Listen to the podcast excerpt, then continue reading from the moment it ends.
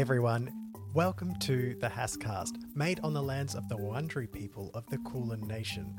The HASSCast is a podcast where we explore the power of humanities, arts, and social sciences research in Australia and around the world.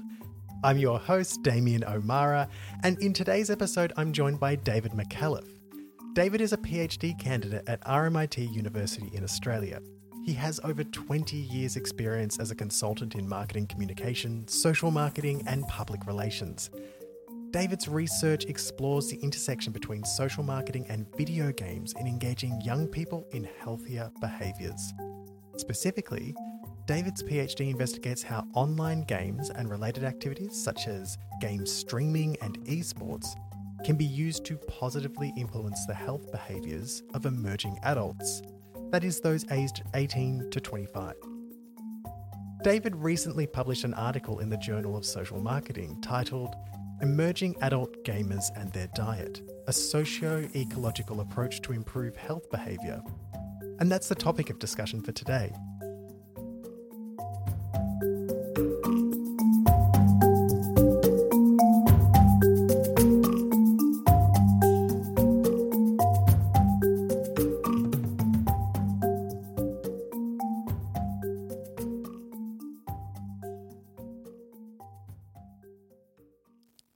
Thank you for joining me on the HASSCast and welcome.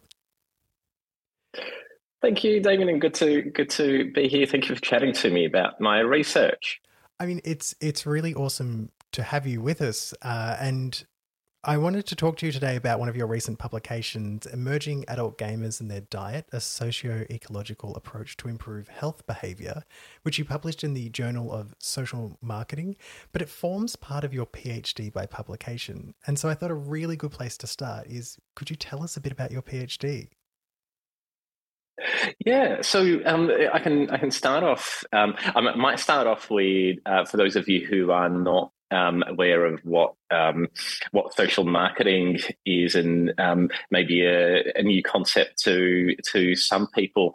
Um, social marketing is essentially an um, an approach that is used to um, essentially uh, develop activities that are aimed at doing social good. So it's, it, it looks at taking uh, those elements of marketing that we know um, have a really strong theoretical basis in being able to change our behaviors to buy products, consume goods, use, serv- use services, and how do we actually twist that to uh, to something that is uh, for the benefit of individuals and society as a whole? And it's usually done around things like health behavior change, um, environmental behavior, things like think, think of things like uh, reducing road trauma things that are social social good. A really good example I like to think of in explaining um, social marketing is, uh, you know, you think about the four P's of marketing: you know, product, place, promotion, price. And then you think about how smoking um, campaign, anti-smoking campaigns, uh, or anti anti-smoking social marketing work has changed that. You know, the product they've put in legislation around um, label, anti-smoking labeling on cigarettes.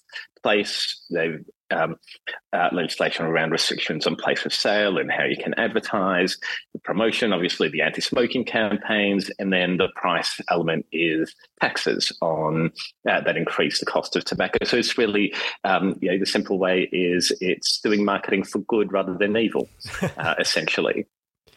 I but with, with that in, in mind, my PhD um, actually looks at um, the emerging, um, it's not really emerging because esports and online games have been with us for a while, um, but they're starting to be used as a marketing channel um, increasingly. Um, brands are finding that they're not um, able to reach um, young people through traditional means um, anymore. So they're using they're using online games and esports, which is competitive um, gaming, to market their products um, to um, to young people. So my PhD looks at the social marketing angle the, um, on that. If it is being used by marketers to sell products um, to young people, can we actually use it to help change their behaviours? And I'm specifically focusing around uh, around health behaviours and what are um, the potential applications for social marketing to use online games and uh, and esports to to change the health behaviours of young people. It's really interesting because you're the way what you're talking about here is that it's an interdisciplinary approach to sort of media and communications research. We're looking at health and nutrition, and we're looking at behavioral sciences. Uh, but media and communication is sort of at the center of your PhD, and it's it's bringing these other fields in, and I guess complementing them, giving them a way to communicate and to have an impact. Can you talk to me about how you see media and communications as a contributor to these other disciplines? Yeah, definitely. The um, uh, so uh, I use a theory as a basis for my research, which is um, uh, which is based on the socio-ecological theories of um, of behaviour change, and uh, and I'll tell you how medium communication fits into that and kind of puts the stream together. What socio-ecological um, theories state, or what they posit, is that an individual's behaviour is actually influenced by uh, by a range of factors, and they're influ- they're influenced by individuals they engage with, organisations that, that, they engage with, um, as well as the environments um, ar- around them. And for me, I find, and I've used that as a basis um, for my PhD, uh, uh, PhD, and what I've done as part of my um, my broader PhD um, research is actually mapped uh, socio-ecological map for um, uh, for emerging adults and how they interact with games and the organisations and the people that they interact when they play, when they play play online games. And medium communications uh, is really a great a, a great con- connector, and and it's a um, medium communications actually plays a big role in how influence actually spreads within uh, this um, this ecology. So, for example, if I relate this back to my research and um, dietary dietary health, you know, in health sciences research, we know that emerging adults uh, are really influenced. Um, a whole lot by uh, by their friends or their peers when it comes to um, dietary behavior. So, what their friends are doing, what their friends are eating, whether their friends exercise, that um, that really influences what they what they do.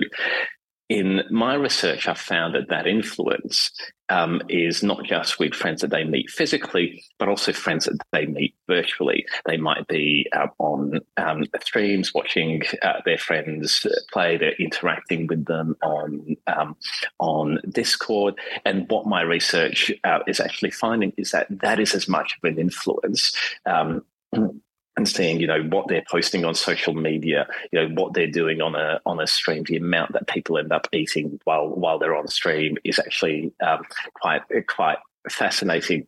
That influences people people as as well. Um, and and it also happens I think from a from a uh, from a broad perspective um, as well when people are looking at things like um, content creators um, stream, uh, streamers um, and some of the some of the um, bigger bigger influences that people are interacting with on a day-to-day basis while they're while they're playing games uh, as well.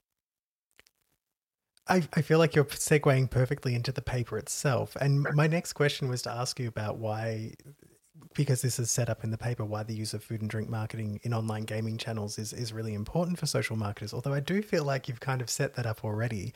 Did you want to add anything to that before we look at, at how you went about your study? Yeah, um, uh, look, I, I, will add. I will add um, something to to that. I think what I found and why why I really wanted to look into uh, into gaming and why it's important to you to look at it from a food and drink perspective is that I found I, I found a really really big gap um, when I was doing my initial literature review um, and a, and a really big disconnect between how much people actually use games and and play games, and um, how they're actually being used from a social a social marketing perspective. So you barely see any um, any social marketing in um, in online games or esports um, at the moment. It's an area that uh, really not used um, at all. But if you think about it from a media media channel, and you look at some of the stats um, for even within Australia, um, the use of online online games actually rivals general social media use is more than TV, is more than listening to to music. Uh, the latest stat um, for, for 18 25 year olds um, show that uh, 67% of um, emerging adults uh, play games for an average of 87 minutes per day. Um, so if you think about that from a media channel perspective, uh, they're, they're consuming this uh, uh, these um, these channels uh, so much more than many other media channels out there. So why would we not look at that from a uh, from a from a marketing p- perspective, just like we would uh, be looking at uh, radio, at TV, at social media, um, as part as part of our campaigns and part of our um, uh, uh, as part of our marketing activity, and why I really wanted to, um, I guess, focus on that area of of food, and we'll get into into it when we talk about the the paper. Is that what's happening currently? Is the narrative around food and drink within these spaces is a bit skewed because what you're seeing is you're seeing a whole lot of marketing that's going through these channels by energy drinks, fast food, bubble tea, um, you know, pizza, chips, you know, all all of the bad uh, bad stuff. But you're not getting those balancing balancing messages in there because there there actually um, isn't any social marketing happening within these spaces. Well, I mean, this is a perfect segue into the the next question of of that your study does focus on these two groups of respondents. So the early adult gamers aged 18 20 to 25 that you listed before, and also uh, who you discussed in, in the setup to this, the online gaming industry professionals, those influencers, those people working in the industry. So, could you tell me a bit about why you chose these groups and, and how you went about engaging them to kind of investigate the questions you wanted to answer? Yeah, definitely. So uh, the reason I chose those two two groups, the the research that I've conducted, my whole uh, PhD is exploratory research because there there hasn't been um, much work uh, uh much work in social marketing within online games and esports. So I really wanted to. Um, use it as an opportunity to one understand this field um, a bit better and understand how marketing actually works works within uh, within um, this field and how it could potentially be used for um, social marketing. So I started off with industry industry professionals, and I wanted to yes, really start to get get to know the industry, start to get to know some of the organisations. So I spoke to um, uh, people who ran industry associations, um, coaches who worked for teams. Um, I had some international interviews as, as well. I spoke with a couple of um, people who specifically work in nutrition uh, for esports um, professionals. Um, uh, I spoke with organisations who um, organise esport, esports events um, that really targeted um, young people as well to start to really un- understand one how um, how the industry operates, how sponsorships work uh, within uh, uh, uh, within um, the the esports industry, and also how um, from a social marketing perspective that can actually work.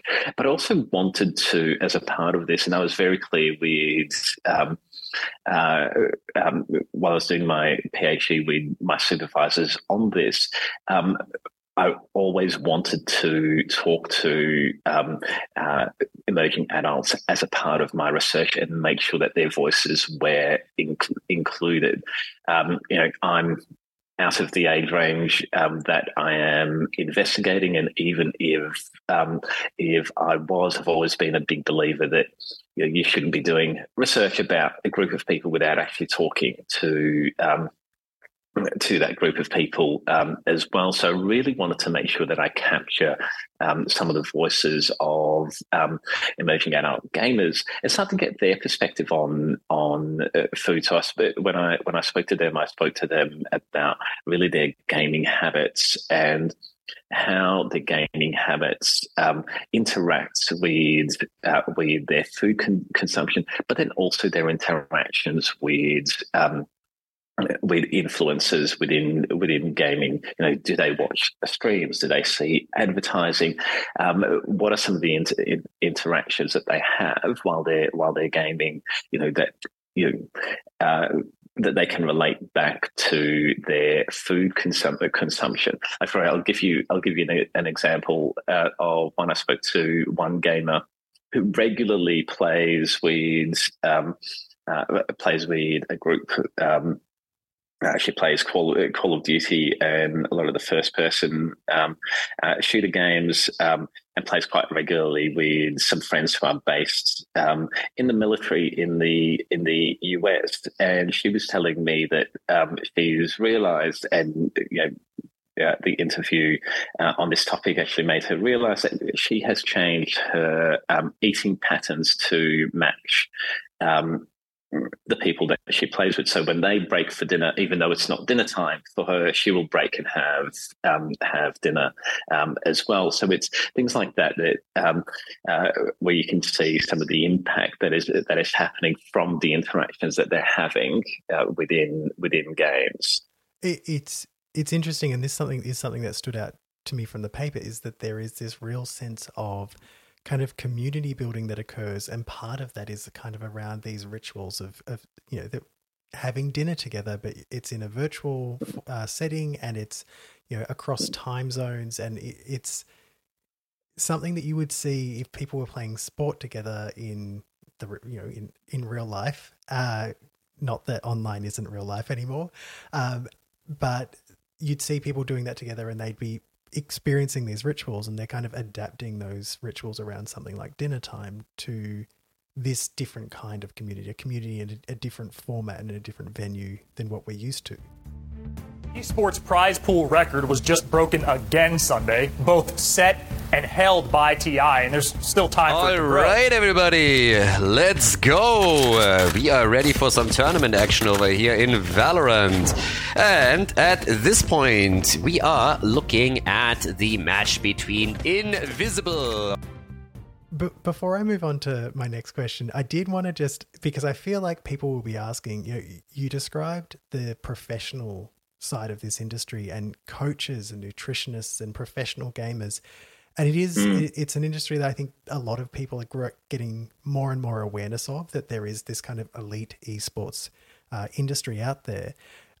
But just how big is it? How big is it that people have coaches and nutritionists and there are teams and there's this kind of what we what we would expect around an elite football team surrounding now elite e gamers? Look, it is it is a big industry and it is growing, but that growth is dependent on the region.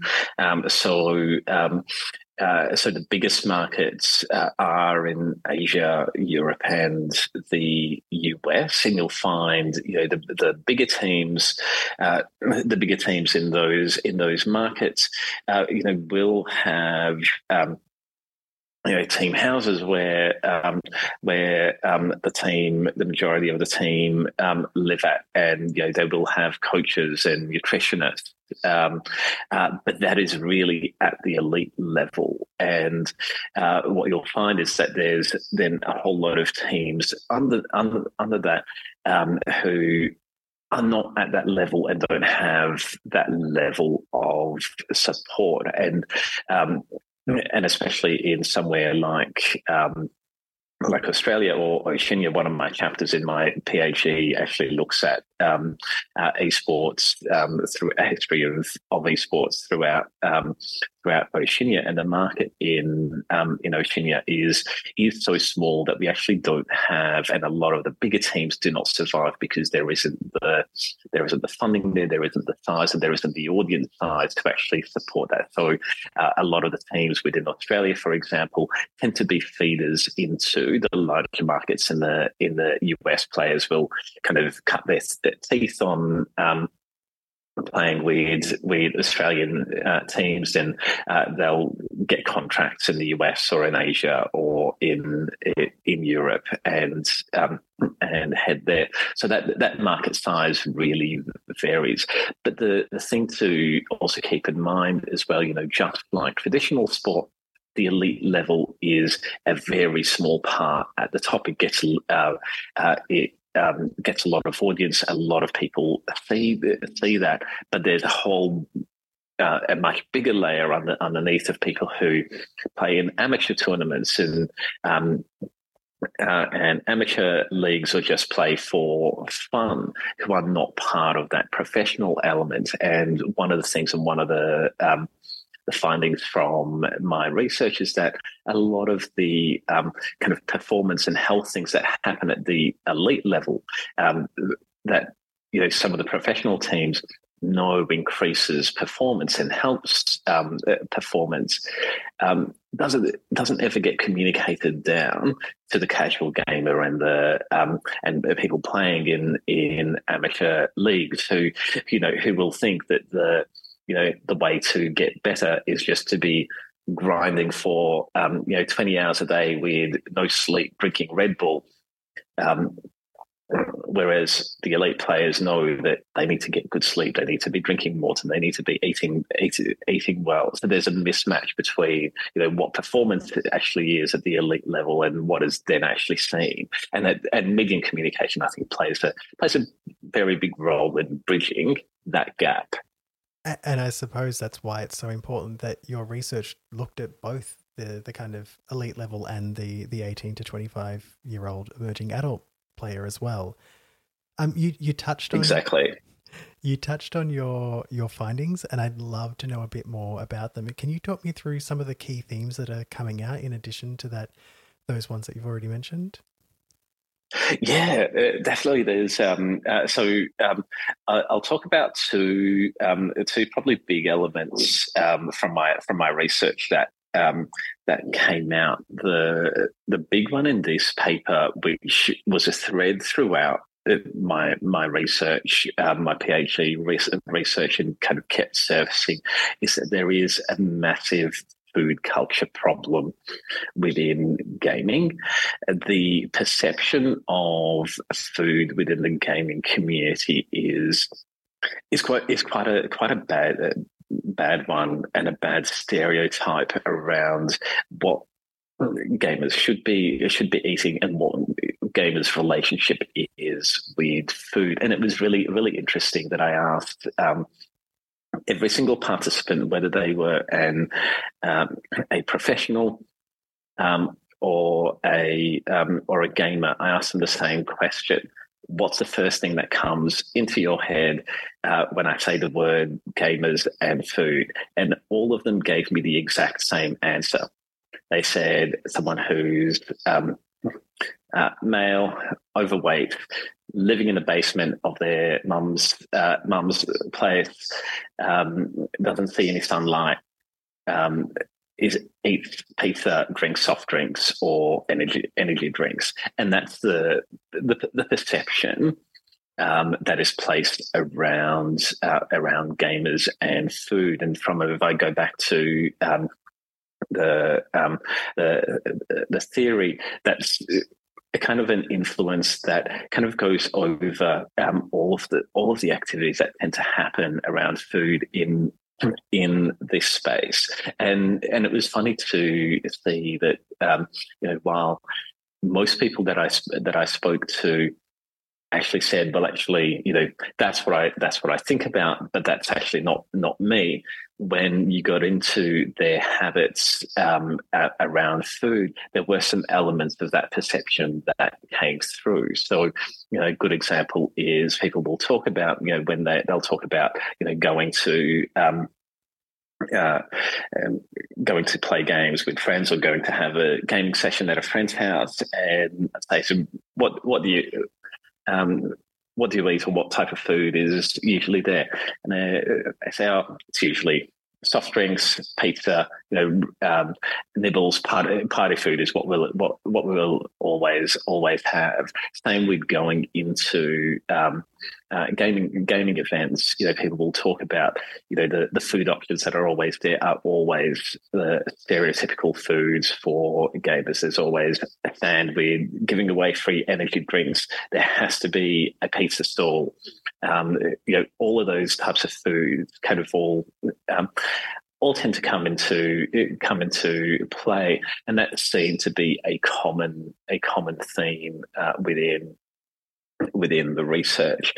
The other element, um, which I think plays into that food culture as well, uh, which was a big finding in my research, is how sponsorships actually interact um, within, especially within um, esports. And what some of the industry um, professionals were talking to me about was that uh, with esports being such an emerging industry, and in most countries, um, uh, you know, esports is not recognised as a as a sport, doesn't have much regulation, doesn't have much government funding. So where um, where they get the majority of their funding and their money is through sponsorship. And who's got the most the, the most money? It's the fast food brands, it's the um, uh, the food food industry, the energy drink industry. So what tends to uh, to happen, and uh, this is potentially creating a bit of a power imbalance in the industry, is that you've got uh, a lot of these brands who are coming in with a whole lot of whole lot of money. Um, and uh, esports um, organizations and teams and players are taking them because one, they need the money, and two, it's seen as a status symbol. Having a sponsorship logo, you know, from you know someone like Red Bull, um, you know, a big fast food chain like McDonald's is seen as a as a status symbol. And I heard a number of times um, uh, this same story being played out that a lot of elite players, you know, they'll be they'll be sponsored, for example, by an energy drink, and their contracts um, will say that every time they are on camera, they call it the can in hand um, clause. So that every time they are on camera. They need to have a um, uh, the product within shot and they need to be seen to be drinking uh, the product. So what they will do is before an, uh, an esports tournament or before they get on live on stream, they will open up a can or a bottle of whatever they're drinking, tip it out, replace it with uh, replace it with water. Um, and so you know, they're drinking water, but they're fulfilling their sponsorship obligations. But what isn't happening in that in that scenario is that they're not um, kind of considering what impact is that having on the audience actually actually watching the the up and go, up and coming gamer who is you know looking at um, a professional esports player and trying to model uh, model them. Uh, you know, they're not noticing that they're actually drinking drinking water. They're thinking, well, actually, if they're drinking an energy drink, uh, sports or a sports drink, then I should be drinking that so I can be like them. Uh, so those those elements around um, uh, the power that brands through sponsorship have within um, within the gaming um, eco ecosystem did come out um, a fair bit in in my research and kind of and and kind of merit merit quite a lot of further exploration from a social marketing perspective uh, as well. I mean, it's it's so interesting to sort of hear that because my assumption as an outsider who watches some streamers and and you know has a Twitch account when I see those big players, I assumed that they were drinking what was on the label, and so that might not be the case. And that that's a very interesting uh, insight into sort of the ways that these industries work, which is probably nothing new. Like uh, sponsorships have existed for a long time, and you know, an elite sports team being sponsored by a fast food chain doesn't mean they're all eating that fast food chain. you know, their their diets are highly managed, very systematized, and not uh, necessarily matching the the branding that goes on the back of their jerseys.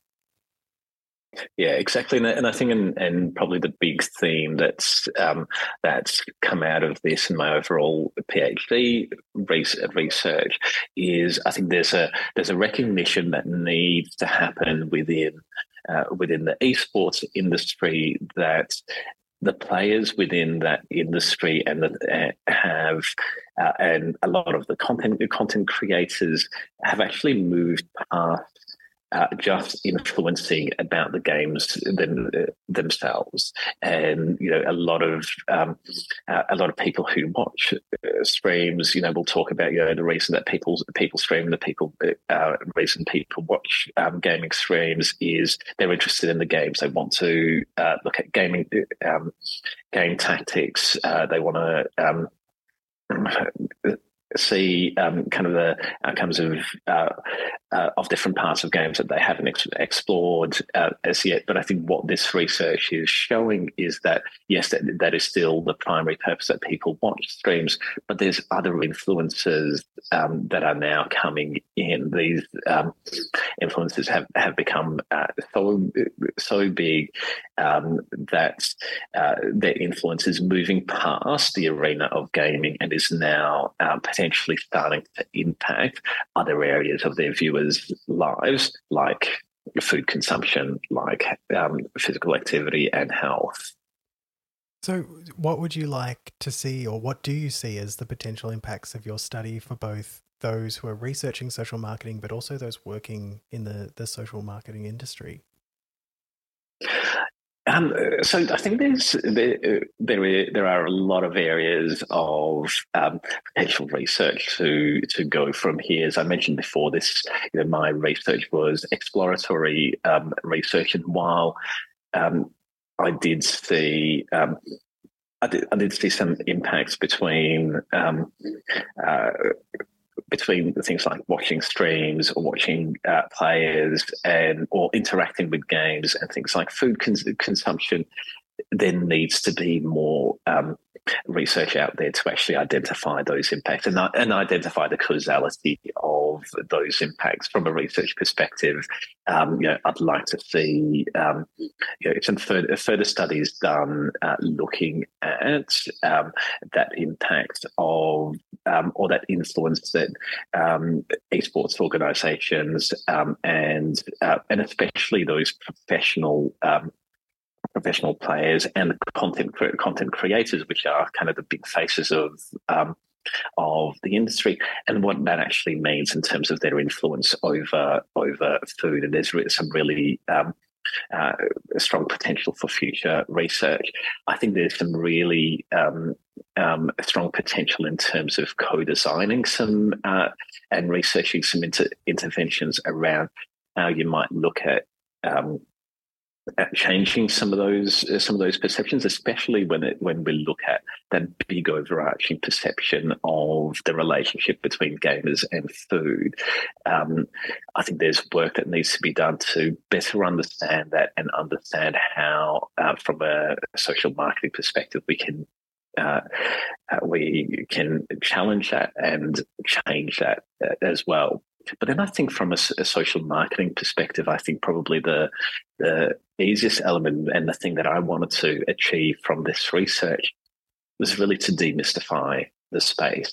I think one of the reasons that uh, gaming is not used um, so much in in social social marketing is that a lot of social marketers don't understand the place, the, the space. They know um, young people play games, but they don't understand the, the gaming ecosystem well enough to say, okay, how can we actually tackle it, tackle it from a social marketing perspective? And I hope my research gives a little bit of an insight into how the how the industry work, because I think there's there's potentials um, from my research for social marketers to be working with things uh, with uh, with organisations like um, you know the uh, the governing bodies for um, esports um, within different countries to be working with different teams to be looking at even things behind the scenes like you know setting up uh, policies around um, around sponsorship, um, looking at health in, health initiatives for um, players, looking at uh, potential um, health initi- health initiatives for um, uh, for gamers and how you actually get uh, esports players, content creators actually involved in some of those so some of those initiatives to balance uh, that narrative that's that's out there within the uh, within the gaming ecosystem about food, and also to look at um, the space from uh, uh from a sponsorship perspective as well. From uh, social marketing, we know that there are campaigns that do happen out there that are targeting young people. They should be looking at, at gaming and trying to balance some of the narratives that are that are out there within that space. So I I do hope that social marketers will will um, use it to learn a little bit more um, about the industry and start to use it. I, I, I think that's a a really like great place for us to wrap up on the that there's I mean there's just a lot of potential. This paper's setting up a lot of avenues for people to do further research, but it's also opening the door and maybe hopefully giving social marketers permission to start looking at online gaming as a channel and the, the influences in that space and the potential for sponsorships as a channel to start getting their work and, and reaching the people that they want to reach. David, I want to say a huge thank you for coming on the HASSCast.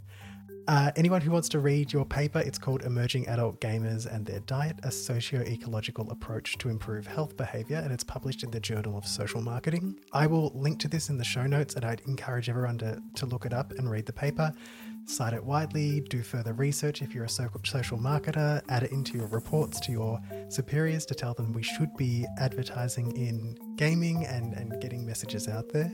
But thank you so much for taking part. Thank you, Damien, and thank you for um, talking to me about my research. The HASSCast is supported by Swinburne University's School of Social Sciences, Media, Film and Education. Produced by me, Damien O'Meara, Kirsten Ambrens, and Dr. Carolyn Beasley. Follow us on Twitter, now called X, at SwinHASSCast, or you can email us at swinburnehasscast at gmail.com. Thank you for joining me for this week's HASSCast, and until next time.